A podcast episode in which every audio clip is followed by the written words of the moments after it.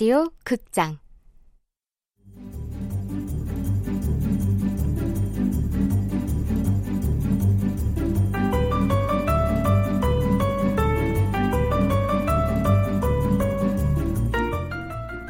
시트콤.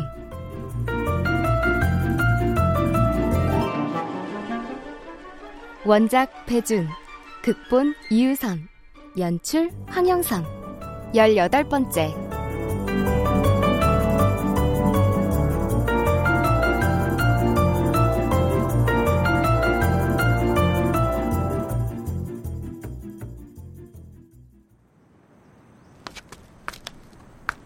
아저씨, 학교에 무슨 일이 있었나요? 경찰차가 나가는 것 같던데. 아이고, 말도 마십시오. 어떤 정신 나간 변태가 나타나서 학교가 아주 뒤집혀졌어요, 오늘. 아, 네. 아, 요즘도 변태가 학교에 나타나나? 그, 저기, 어머니, 누구를 찾아오셨습니까? 아, 아, 네. 저 2학년 5반 담임 선생님을 좀 뵈려고요. 전화 통화는 했어요. 아, 마침 저기 나오시네요. 아유, 연아 어머님 되시죠? 아, 네, 선생님. 바쁘실 텐데 선약도 없이 불쑥 찾아와서 죄송해요. 아유, 괜찮습니다. 점심 시간이라 동료 선생님들이랑 쉬고 있었어요. 아, 그럼 잠깐 시간 좀 내줄 수 있으실까요? 연하일로 말씀드릴 게 있어서요. 그럼 어디 가까운 카페라도 가셔서? 아, 아니요. 저 길게 얘기할 건 아니고요.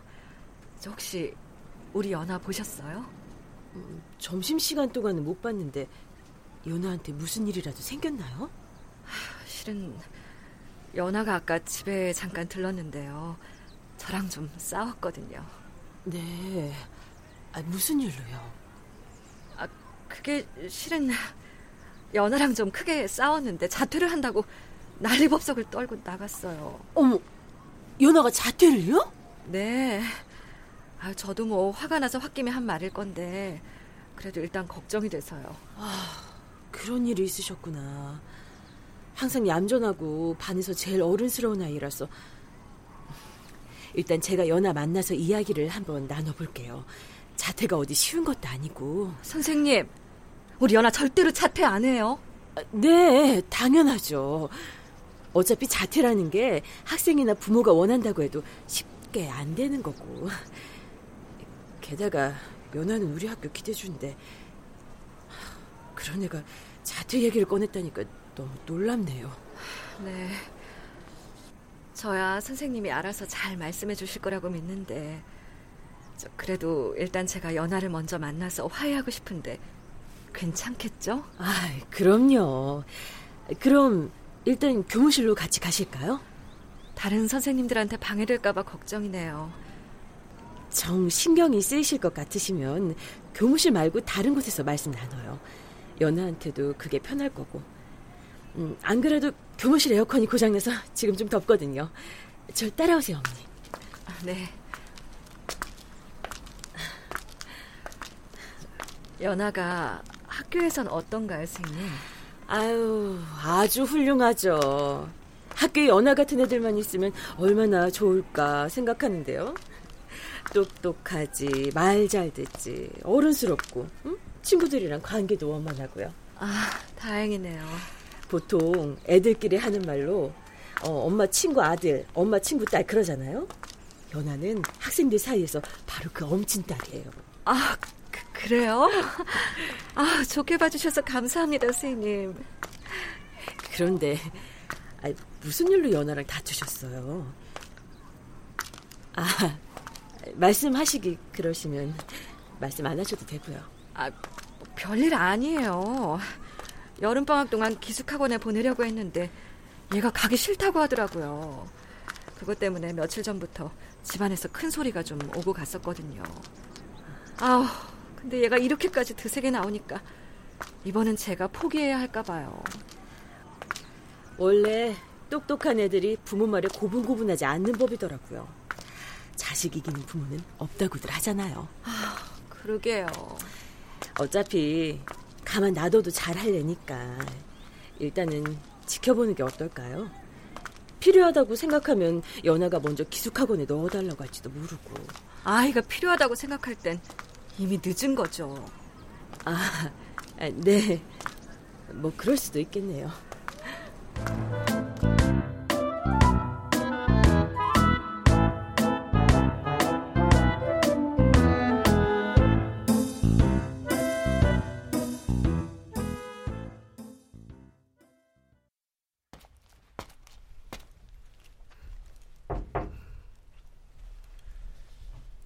노크를 하고 교무실의 문을 열었다. 복도를 지나는 학생들이 힐끔힐끔 쳐다보았다. 애써 무시하고 교무실 안으로 들어갔다. 예상 외로 냉방이 전혀 안 되어 있어 더웠다. 물리 선생은 의자에 눕듯이 앉아 두 다리를 책상 위에 꼬아 올려놓고 출석부로 부채질을 하고 있었다. 난 그의 콧구멍에 거즈가 끼워져 있는 것을 보고 흠칫했지만 내색하지 않고 인사했다. 물리 선생은 말없이 몸을 추스르며 자리에서 일어났다.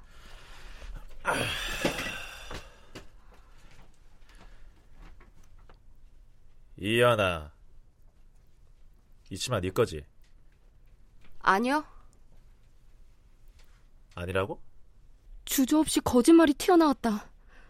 만약 이 일 때문에 호출받은 거면 솔직하게 자백하자고 마음먹고 있었는데 막상 이 커다랗고 무서운 동물이 눈앞에 벽처럼 서 있으니 그럴 용기가 싹 사라졌다. 항상 혼내는 모습만 봐오다가 직접 혼나는 입장이 되니 악몽이라도 꾸는 기분이었다. 이 교복 치마가 진짜로 네게 아니라고. 네. 마지막으로 묻는다. 이거 진짜로 네 거 아니냐? 네.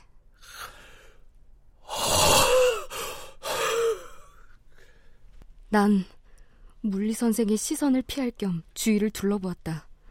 선생들이 하던 일을 멈추고 우리 쪽을 바라보고 있었다. 걱정과 흥미가 반반씩 담긴 표정들이었다. 그들은 나와 눈이 마주치자 다시 하던 일로 돌아가는 척 했지만 귀는 열어두었다. 물리 선생이 치마를 까뒤집어 안감 허리단에 접힌 부분을 젖혀 올렸다. 뒤집힌 면에 노란색 실로 된 자수가 드러났다. 이 연하라고 선명하게 수가 놓아져 있었다. 자, 우리 학교는 겉으로 명찰을 달지 않는 대신에 교복 안감에다가 이름을 새겨놓는 무의미한 풍습이 있다. 자, 여기 이렇게 이연하라고 선명하게 수가 놓여 있는데 니께 아니라고 앙큼하게 시치밀 때 교복을 맞춘 지 1년 반이나 지난 탓에 까맣게 잊고 살았다. 등잔 밑이 어두웠다. 치마를 포기하고 도망친 순간 이미 잡힌 거나 다름 없었는데. 뭐라고 말 좀 해봐, 어디! 죄송하... 아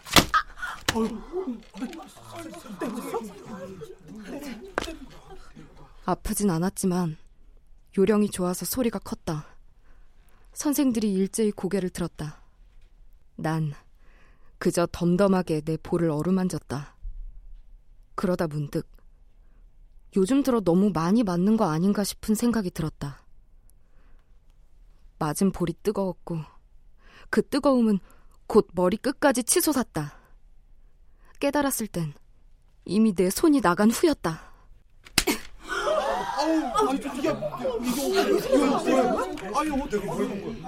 딱이 두 방에 교무실의 분위기가 초토화되었다. 물리 선생은 맞아서 고개가 돌아간 채로 한동안 굳어 있다가 발작적으로 몽둥이를 집어들었다. 안 그래도 희박했던 이성이 완전히 증발했다.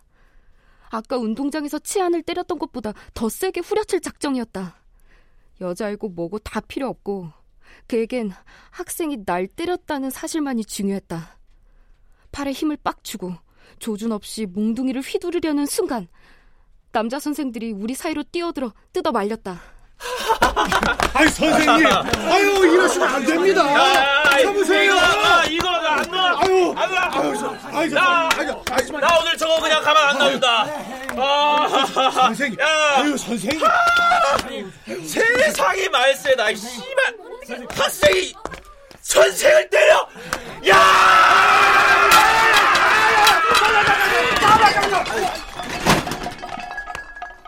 물리 선생이 분을 못 이겨 급기야 한 선생을 집어 던졌고 의자가 넘어지고 철제 서랍이 쓰러지며 주위가 금세 아수라장이 됐다. 교무실 안에 야생 고릴라를 한 마리 들여놓은 격이었다. 선생들은 진심으로 마취총의 필요성을 느꼈다. 이윽고 교무실 안에 있던 모든 사람들이 자리에서 일어나 물리 선생을 말리기 시작했다. 여자 선생들은 날 데려가 구석으로 피신시켰다. 이현아, 너 미쳤어? 선생님, 어떡해? 내가 전화를 아주 아장을 낼 거야. 저, 저, 나가줘. 고 선생님! 진정하세요! 지금 여기 연아 어머니도 와 계시단 말입니다. 물리 선생이 교무실의 입구 쪽으로 고개를 돌렸다. 한눈에 엄마라고 알 수 있을 만큼 나와 똑같이 생긴 여자가 보였다. 엄만 교무실 문 앞에서 이 모든 아수라장을 지켜보고 있었다. 야, 물리랑 연아랑 한번 붙어가지고 교무실이 아주 아수라장이야. 진짜 연아가 물리한테 한 방 먹인 거야? 이야, 이 연아 대단한데? 아, 자, 자, 너희들 모두 교실로 돌아가. 어? 일단 앉으세요, 고 선생님. 그래요. 연아 어머님들 오셨는데. 물리 선생은 군말 없이 자리에 앉았다. 분노가 가라앉지 않아 씩씩대다가 한쪽 팔을 책상에 걸친 채 물을 병째로 벌컥벌컥 들이켰다. 마치 1라운드가 끝난 후 잠깐 쉬려고 코너에 앉은 권투 선수 같아 보였다.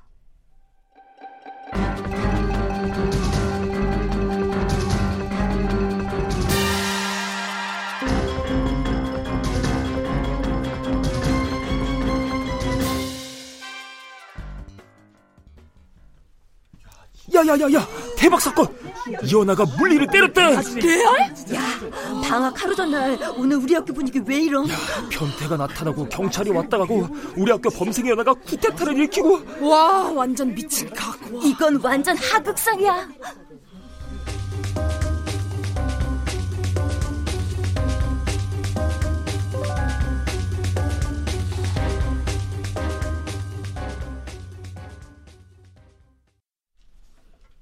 내가 물리 선생을 때렸다는 소설 같은 이야기가 복도를 타고 쫙 퍼졌다. 이번 일로 선생들의 위신이 땅으로 추락했음은 불보듯 뻔했다. 난 엄마가 설사 학교까지 따라올 줄은 몰랐다. 언제부터 들어와 있었고 어디서부터 보고 있었는지가 궁금했다. 어쨌든 자기 딸이 선생을 때리는 장면만큼은 똑똑히 봤을 것이다. 엄만 바닥만 우두커니 내려다보았다. 충격을 받았다거나 화가 난 것 같진 않았다.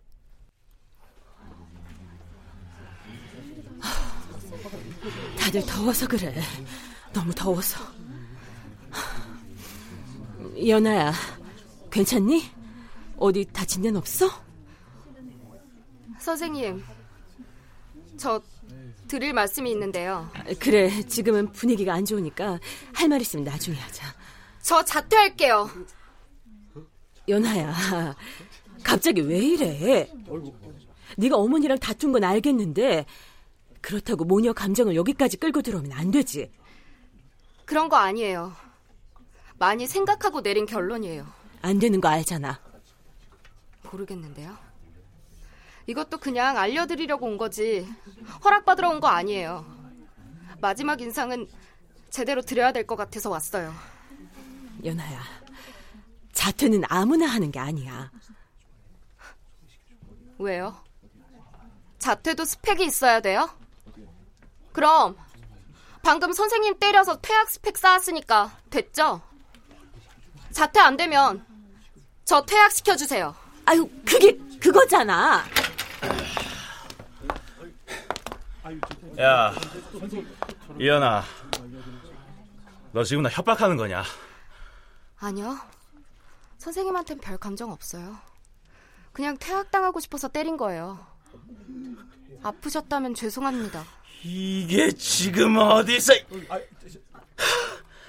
아유, 아주 선생을 갖고 장난치네. 장난 아닌데요. 그래. 그래, 그래. 학교를 왜 그만두겠다는 건데? 이렇게 살기 싫어서요. 이렇게가 어떤 건데? 어른들이 시키는 대로만 사는 거요. 청춘 드라마 대사 같은 소리 하고 있네. 학생이 그럼 어른들이 시키는 대로만 살아야지. 학교 때려치운다고 길이 저절로 열리는 줄 알아? 길 같은 건 찾아보면 있겠죠. 없어! 학교가! 학교가 네 사회야! 사회는 너보다 먼저 태어난 어른들이 만들어 놓은 거고! 거기서 도망친다고! 네 세상이 뭐 변할 것 같아? 하, 전교 1등이라 내가 머리통이 막 그렇게 안 굴러가! 그런 식으로 겁주려고 하지 마세요. 말이야 끼워 맞추면 다 그럴듯하게 들리는 거고요. 잔소리는 지겨울 만큼 들어서 선생님들이 무슨 생각하는지 다 알겠거든요? 학교가 만만해! 다니기 싫으면 그만두는 입시학원 같은 데줄 알라고! 뭐가 다른데요? 똑같이 대학 들어가려고 다니는! 저... 그럼 자퇴해. 그렇게 잘났으면 다니지 마. 마침 잘 됐네. 보호자도 여기 있으니까 지금 도장 찍자고. 선생님, 이현아 오늘부로 자퇴 처리해주세요. 아유, 잠깐만요. 어머니까지 왜 이러세요, 정말. 교장 선생님 찾아가서 말하면 되나요? 이현아 따라와. 같이 교장실 가게. 저기요. 어머니, 다짜고짜 이러지 마시고 일단 대화를 해보자고요. 연아가 할 말이 많이 쌓여 있었나 본데. 얘는 할 말 같은 거 없는 애예요. 나 있으니까 괜히 귀죽이려고 이러는 거라고요. 하, 애초에 자퇴할 거면 학교를 안 나오면 그만이지. 굳이 여길 왜 와? 나 열받으라고 일부러 이러는 거잖아! 아유, 참으세요. 어머니까지 연아랑 똑같이 이러시면 어떡해요? 그리고 연아 너도 엄마랑 싸워서 심란한 건 알겠는데 사람들 앞에서 꼭 막무가내로 이래야겠어? 창피하지도 않아? 자퇴를 하든 퇴학을 당하든 교장 선생님한테 말씀드리기 전에 담임인 저를 거쳐야 돼요. 그 정도는 이해하시죠? 네. 그러니까 일단 저한테 자초지종을 이야기해 주세요. 대화로 잘 해결될 수 있는 거면 별 탈 없이 마무리 짓는 게 가장 좋잖아요. 야, 니들 구경 났냐? 어서 교실 안 들어가! 아유! 여긴 너무 어수선해 정말. 교무실도 누구 때문에 아수라장이고요. 일단 조용한 곳으로 자리를 옮겨서 차분하게 얘기를 하시죠, 어머니. 어머님은 전적으로 저를 믿으셔야 합니다. 선생님을 믿으라고요? 저요. 우리 딸 이연아 믿다가 지금 이 꼴 났어요, 선생님. 저 이제 아무도 믿지 못하겠어요. 아무도. 그러니까 우리 같이 대화하고 한번 풀어보자고요. 반드시 무슨 해법이 나올 거예요, 어머니. 선생님과 엄마가 원하는 해답이 과연 뭘까? 자퇴를 하려는 나와 서울대만 고집하는 엄마 사이엔 이미 건널 수 없는 강이 흐르고 있는데.